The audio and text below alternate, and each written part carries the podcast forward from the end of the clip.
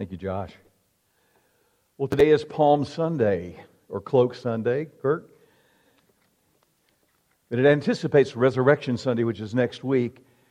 These two Sundays are bookends of a week 2,000 years ago that was filled with conflict, with hatred, with pain, with sacrifice, with love, with grace, with compassion, with fulfilled prophecies, and the most world changing event that ever took place in human history the death, burial, and resurrection of God the Son.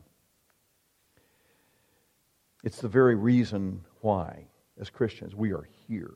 It's the very reason why our hope is sure, as we were just singing.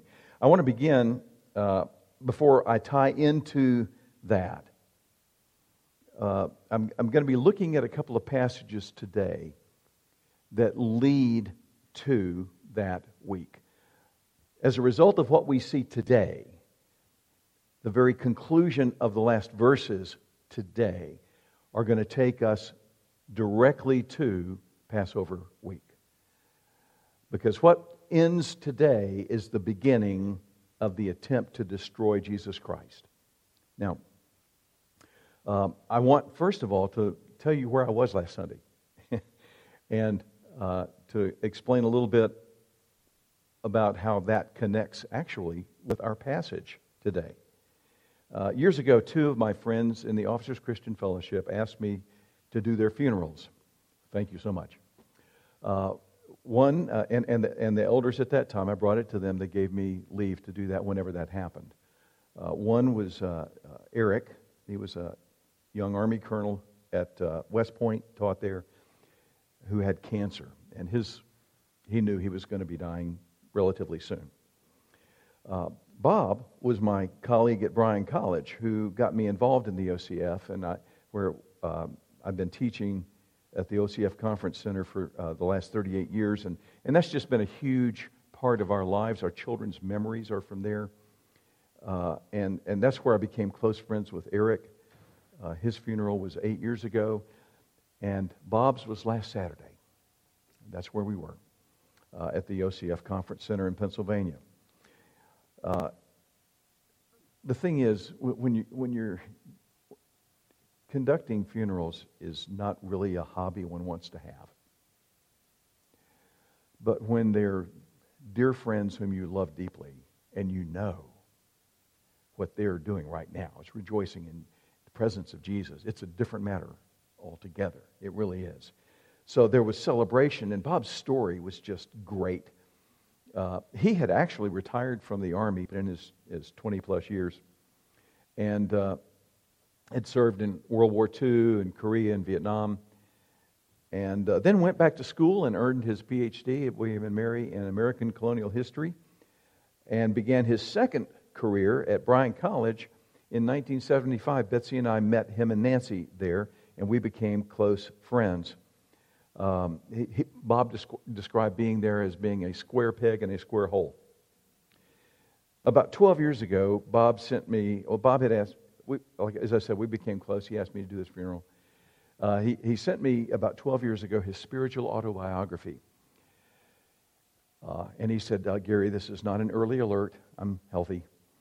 Uh, but uh, I hope it's not too long. Well, it was 33 pages, single spaced, spiritual biography. It was long.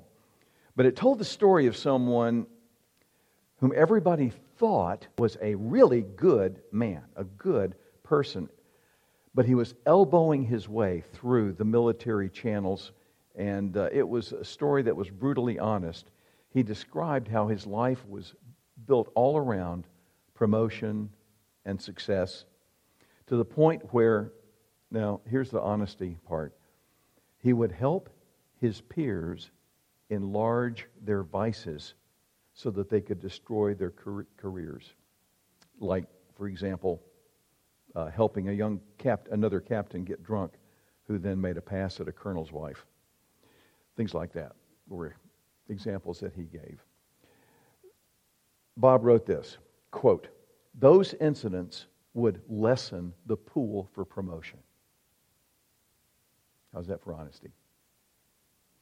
Outwardly, he said, I possessed the virtues of a Boy Scout and was teased for my naivete, but I had learned the lesson that it was easy to deceive people. He also deceived a young girl named Nancy who was a baby Christian, and he told her that he was a Christian too. But after they were married, he wrote this It did not take my bride long to realize that I viewed the Bible as a collection of myths and legends similar to the accounts of King Arthur and his knights. During the first 18 months of our marriage, my wife wept more than she did in the other 56 years. Now, he had a long story. I'm going to bring it to a close by saying he ended up in an OCF Bible study on an army base in Texas. And God's truth and grace wrapped around his soul. And he was saved. And it was an honor to tell the story of my friend. Before I tie it into the text, I, the one thing that I think you'd appreciate that happened on Saturday, there was a man there in his late 70s uh, named Ron. He was not an OCF guy, he was one of Bob's neighbors. And uh, he told me after the service, My life has changed today, and then moved off. Later on, someone came up to me and said, You know, Ron over there, he just told me that today his life had changed. And then, still later, a third person came up and said, You know, um, Ron just said his life changed today. So I found Ron. gave him my, my, uh, uh, my contact information. So that, that was just, that's just an added thing. It's just a sweet thing that uh, Bob would rejoice in for his neighbor. Well, here's the tie in from Bob's story to our passage. Uh, before my friend became a follower of Jesus Christ, he knew that religion was all about the externals, checking off bo- enough boxes to make God happy, and you go to heaven. He was absolutely oblivious to his own sin. He saw that actually in the rearview mirror, the magnitude of it. And he totally lacked compassion for anybody around him. He was a Pharisee. And Bob and, and the Pharisees were absorbed in the outward form of religion, checking off the boxes while ignoring the essence of forgiveness and love and grace. Knowing Jesus and following him will produce a life of compassion. And you know, these days when we look at what's going on in our world and our culture and the news media and everywhere else, it just seems like every disagreement does not move us into nuanced discussion to pursue truth, but instead moves towards polarization where uh, we then find ourselves in moral outrage, and that's on both sides. And it's just a crazy place for a culture to be. So here's a diagnostic, diagnostic question. When you see people who are suffering, do you respond with compassion, with a listening ear to the person that, for example, just at work who's hurting? I'm not asking your emotion, how you're wired emotionally if you emote if you have an emotional quotient, an EQ, on a scale of 1 to 10, where, where would you place yourself? That's not what I'm asking. What I'm asking is when you see people who are suffering, do you ignore that? Or do you do what you can to step up and help them? Do you ignore it or not? We have two paintings in the foyer that depict the compassion that accompanies the gospel. The one painting is of the prodigal son. Do you remember when the son repented and came home? The father's arms were just open with compassion. The older brother, he was the Pharisee. The Pharisee would say, But wait a minute, he has checked no boxes. He wants forgiveness without earning it. Exactly. That's what grace is. This other painting is the story of the Good Samaritan who had no social obligation whatsoever to help the Jewish man in the ditch. But yet, he put himself out for him. And it affected his pocketbook. And the victim never got a chance to say thank you. And there was no gathering afterwards where the Samaritan was presented with a plaque for his community service. Just didn't happen. No, what he just did was actually he just behaved like Jesus wanted him to. That's what that story is about. Both of these stories capture the essence of who we are to be as followers of Jesus, people of redemption and compassion. Now, two weeks ago, uh, Lewis described how the Pharisees would hedge the law by adding their own traditions, specifically about the Sabbath, the fourth commandment. Remember the Sabbath, keep it holy. It was the reason for that fourth commandment was to clear your calendar so that you have the time to take the time to worship with God's people, not in bondage to your calendar. But the Pharisees had taken that which was intended by God to be a day of freedom and worship and joy and turned it into a day of dread, just wrapped up into layers of legalistic bondage. Well, today's study, what I want us to do today is to look at that last episode in chapter 2 that we, we've already, I, I want to bring in some high points from that, and then look at the second and uh, look at the next episode in chapter 3, verses 1 through 6. So if you're not in the Gospel of Mark, you'll, you might want to uh, uh, go back to that passage. This is the climax of five conflict stories of Jesus against the Pharisees. And uh, it, and to pick up the threads, you remember the story back in chapter 2, verses 23 through 28. Really, it's the same story we see in chapter 3, only kind of worse. Uh, the one in chapter 3 is kind of worse. The dispute was about the traditions of men, not about the laws of God, the traditions of men. It was about Jesus and his authority, and it was also about their total lack of compassion. They're just so full of themselves that they can't be, see beyond themselves. So, you'll remember uh, from a couple of weeks ago, from reading uh, the passages, Josh just read it to us. Jesus, uh, the Pharisees had Jesus and his disciples under surveillance. In this first story, they accused the disciples by confronting Jesus with how his disciples had violated God's law on the Sabbath. They did work.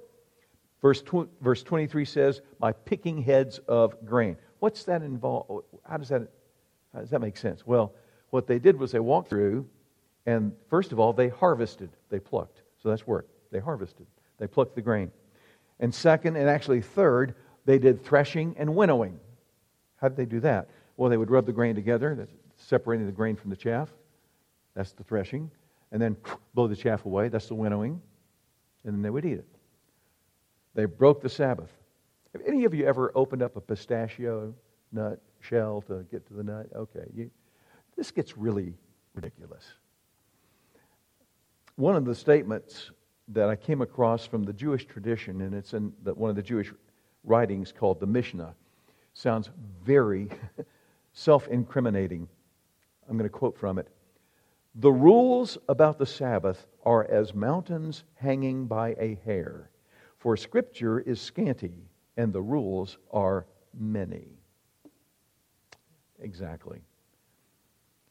Two weeks ago, Lewis described some of the pretty ridiculous layers that have been added to God's law. Now, just in case we were tempted to think, well, that was then, this is now, things have been updated. J, uh, jo, Joshua Neuwirth is a major authority in rabbinic circles today, and he wrote a book called A Guide to Practical Observance of the Sabbath. And, and he wrote this in 1988, so it's not that long ago. Just so you know, here is a sampling of the Sabbath laws updated. If the hot water tap is accidentally left on, you cannot turn it off on the Sabbath. If you have gas appliances, escaping gas can be turned off, but not in the normal way. You have to use the back of your hand or your elbow. You cannot squeeze a lemon into a glass of iced tea, but you can squeeze a lemon on a piece of fish. Why? I have no idea. Because you cannot light a fire on the Sabbath, this means you can't turn electric lights on or off on the Sabbath, but you can solve the problem by using a timer. Now, this was in 1988. Today, we'd say, Alexa, break the Sabbath. You can't turn on an air conditioner on the Sabbath, but you can persuade a Gentile to do it. You can't bathe with a bar of soap on the Sabbath, but you can use liquid soap because you don't have to work to, you know, make it soft to get the lather going.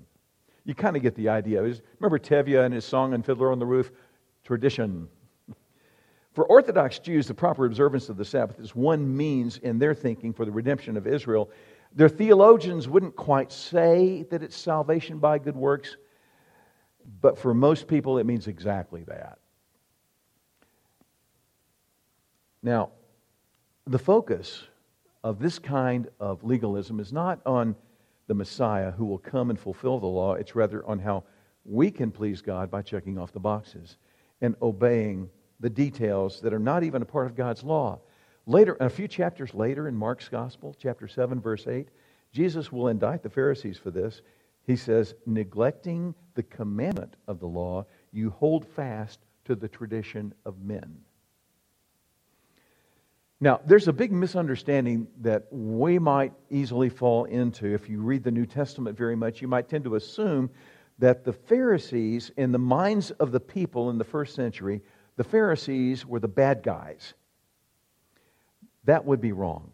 They were very popular, they were respected. They were regarded by the people as the very best that Judaism had to offer. Jesus was saying, the very best Judaism has to offer is not good enough.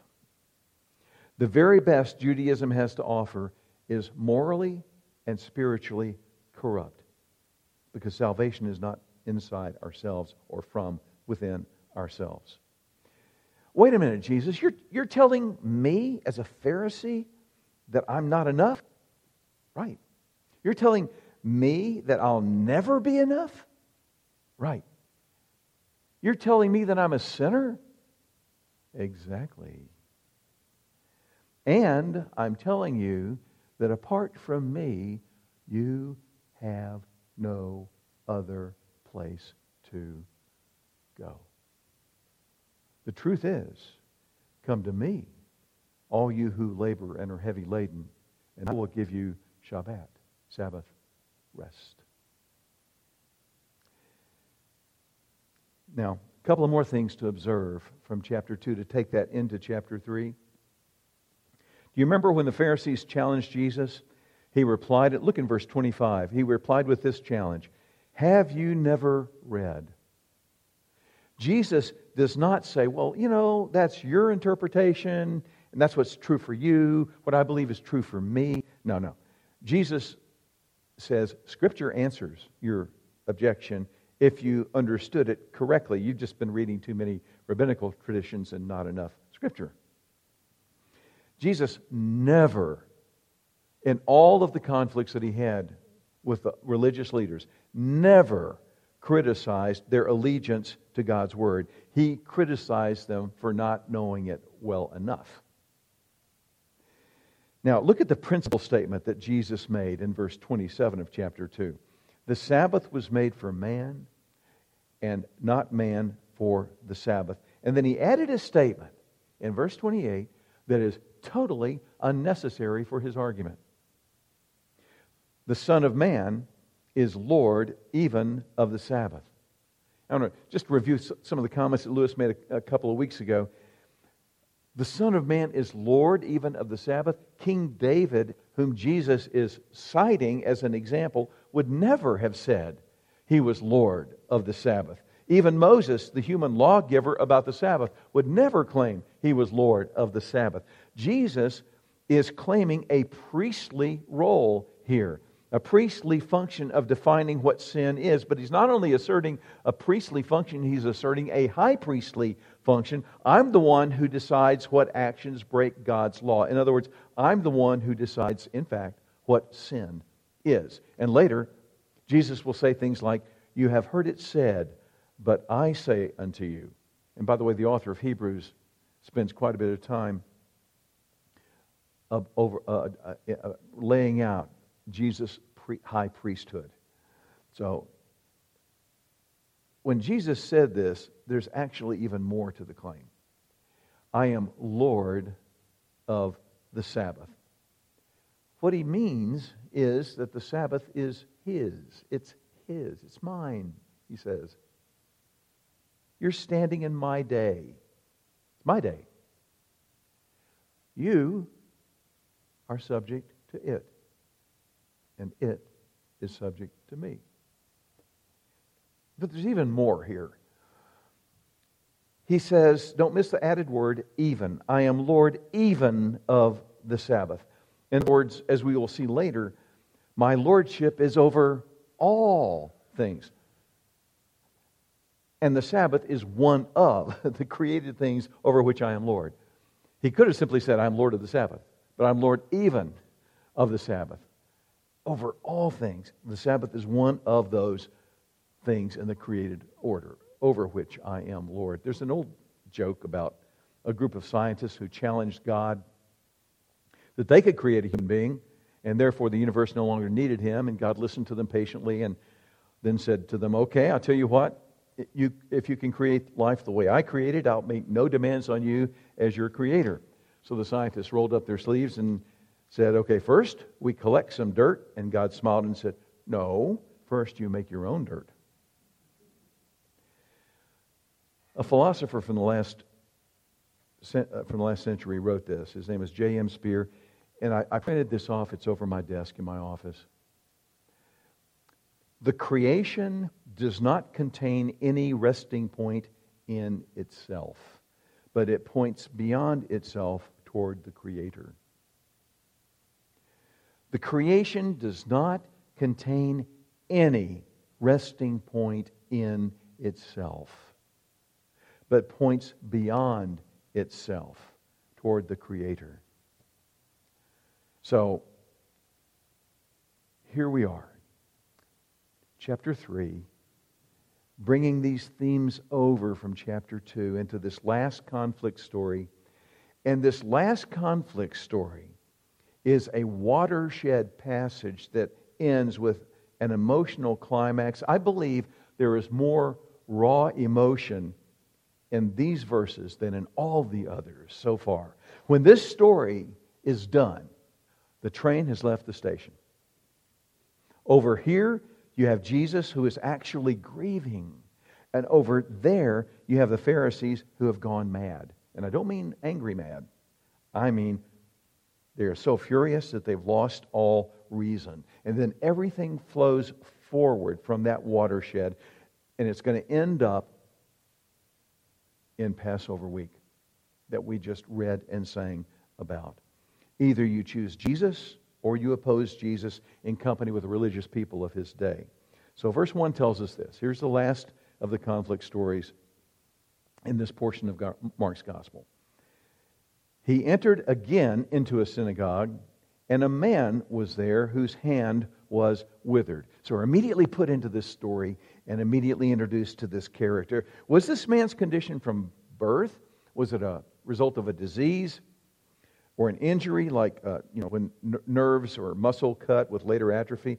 We don't know. Matthew mark and luke all three of the synoptic gospels record this story.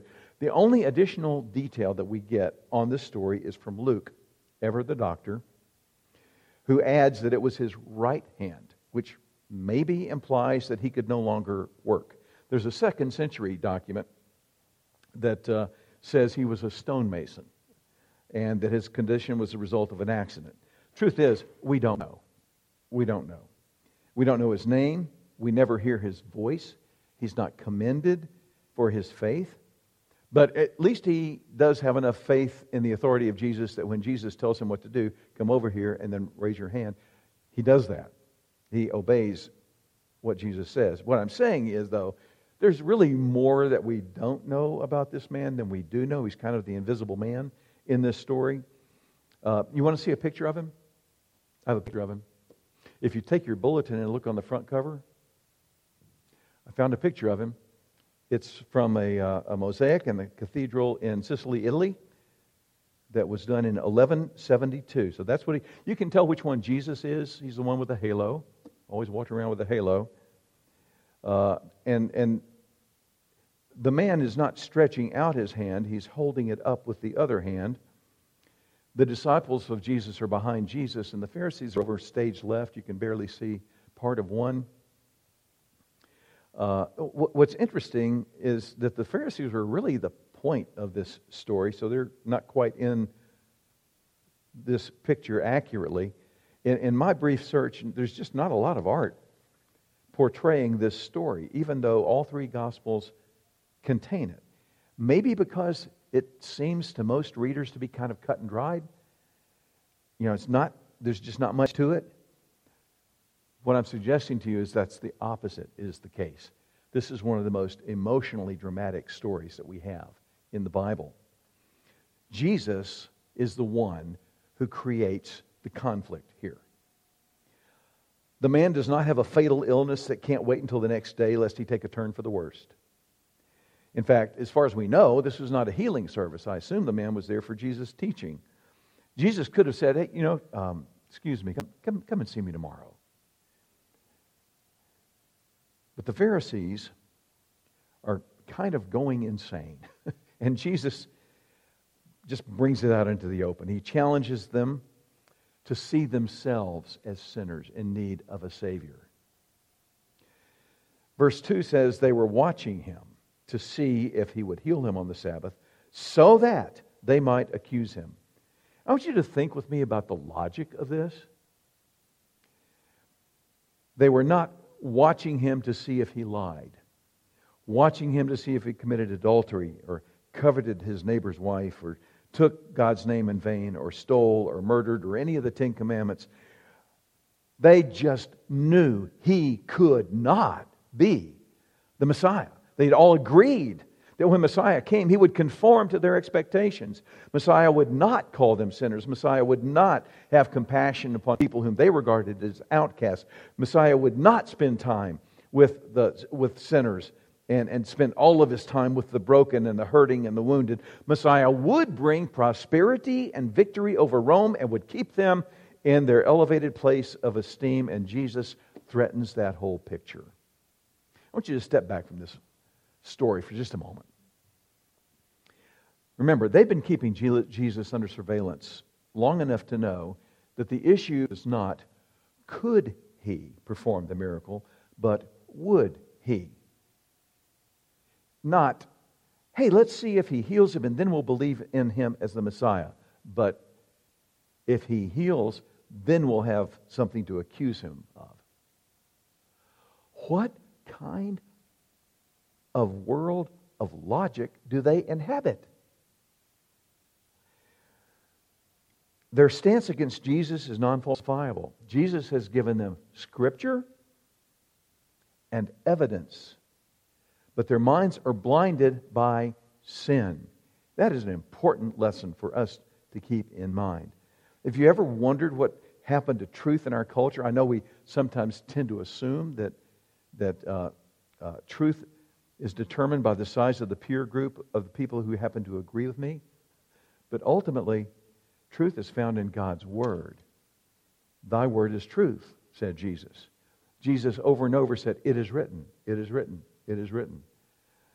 And he also said, used of a present tense, it is saying, it is saying, it is saying. Those are the two ways he quotes Scripture. It is saying because the Word of God is still saying. It's active, powerful, right? It's alive.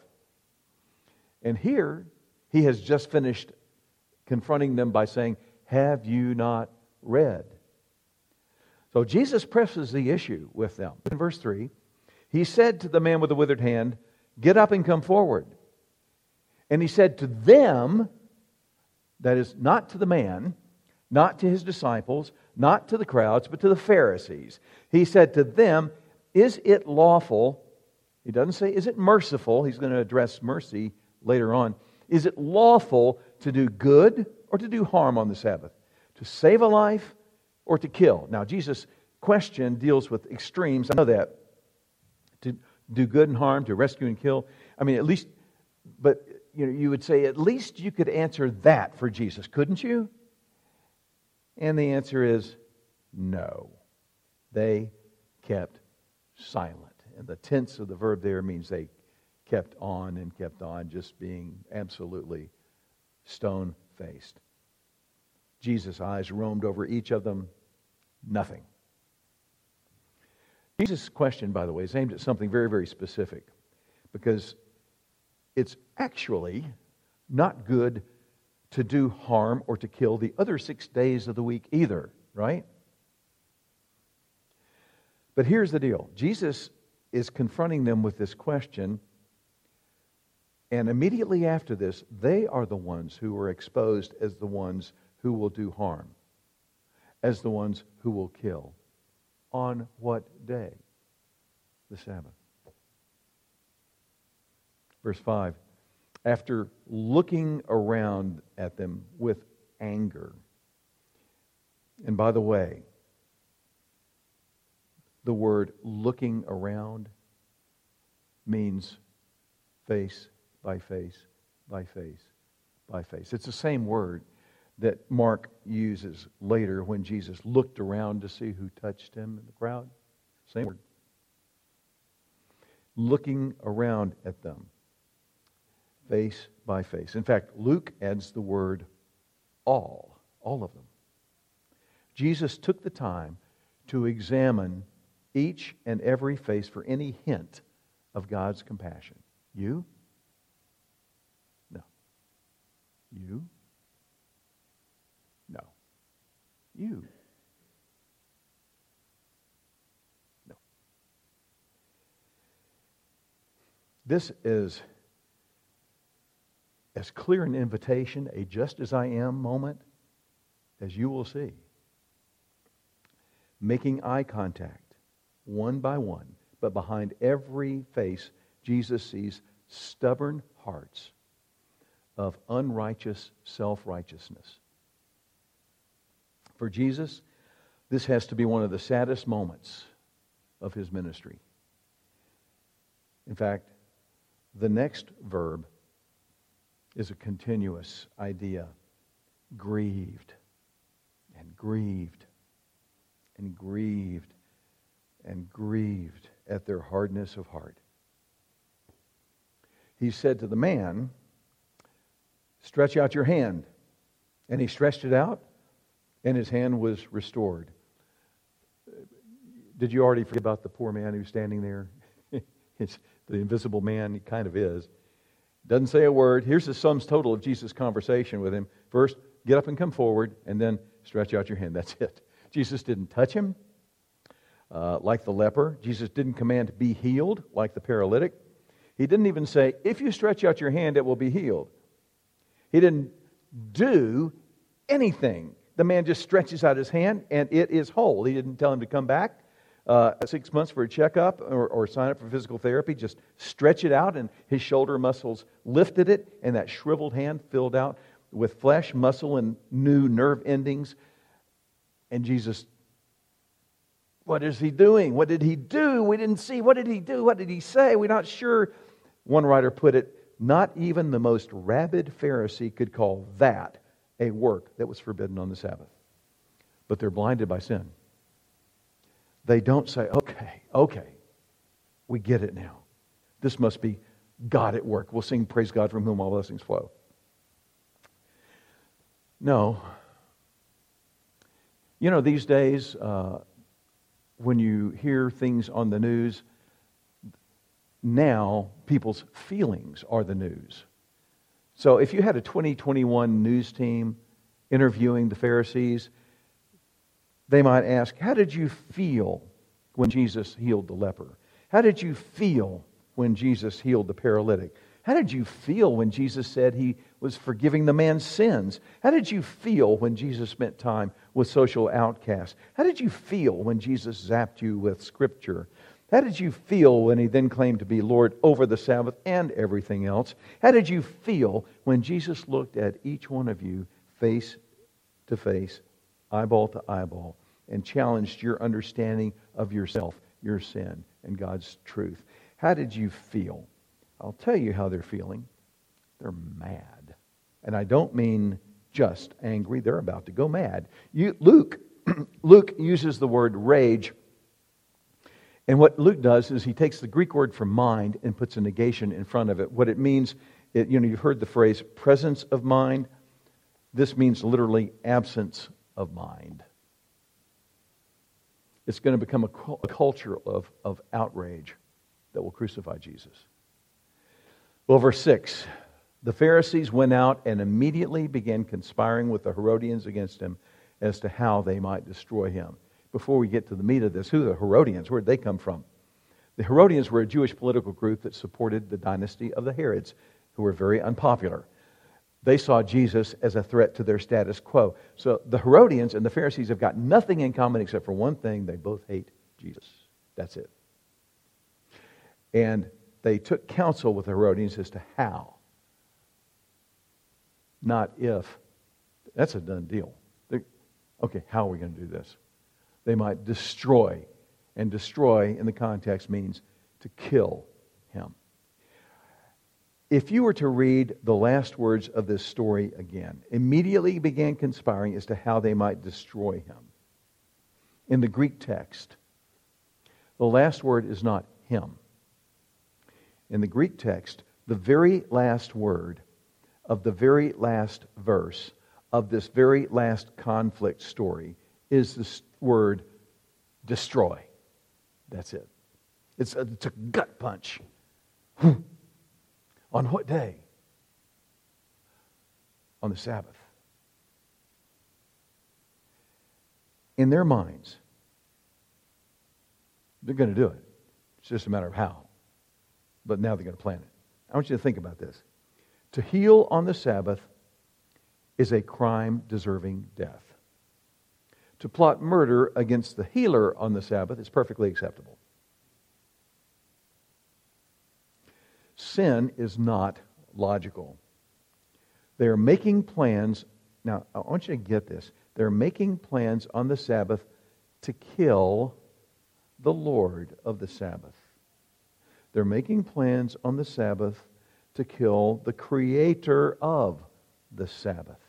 And to any first century reader who would read this, and to any 21st century reader who would read this, it would prove that the very best Judaism has to offer, the Pharisees, are sinners who need a Savior. There are two points that I want us to take home to reflect on for, for the next few minutes in the context of Mark's gospel, what's on display here is how sin destroys everything, even the one who came to destroy sin. Here are the two points. First, sin is stubborn, it will harden your heart. And then, second, sin is irrational, it leads to madness, repressing the mind. Let's think about those two, first of all. First of all, sin is stubborn, it will harden your heart. Sin ignores facts like Jesus is not opposing the teaching of Scripture. He's supporting it, he's quoting it, he's totally in line with the Old Testament, and yet his power could only come from God. He is from God. It's clear.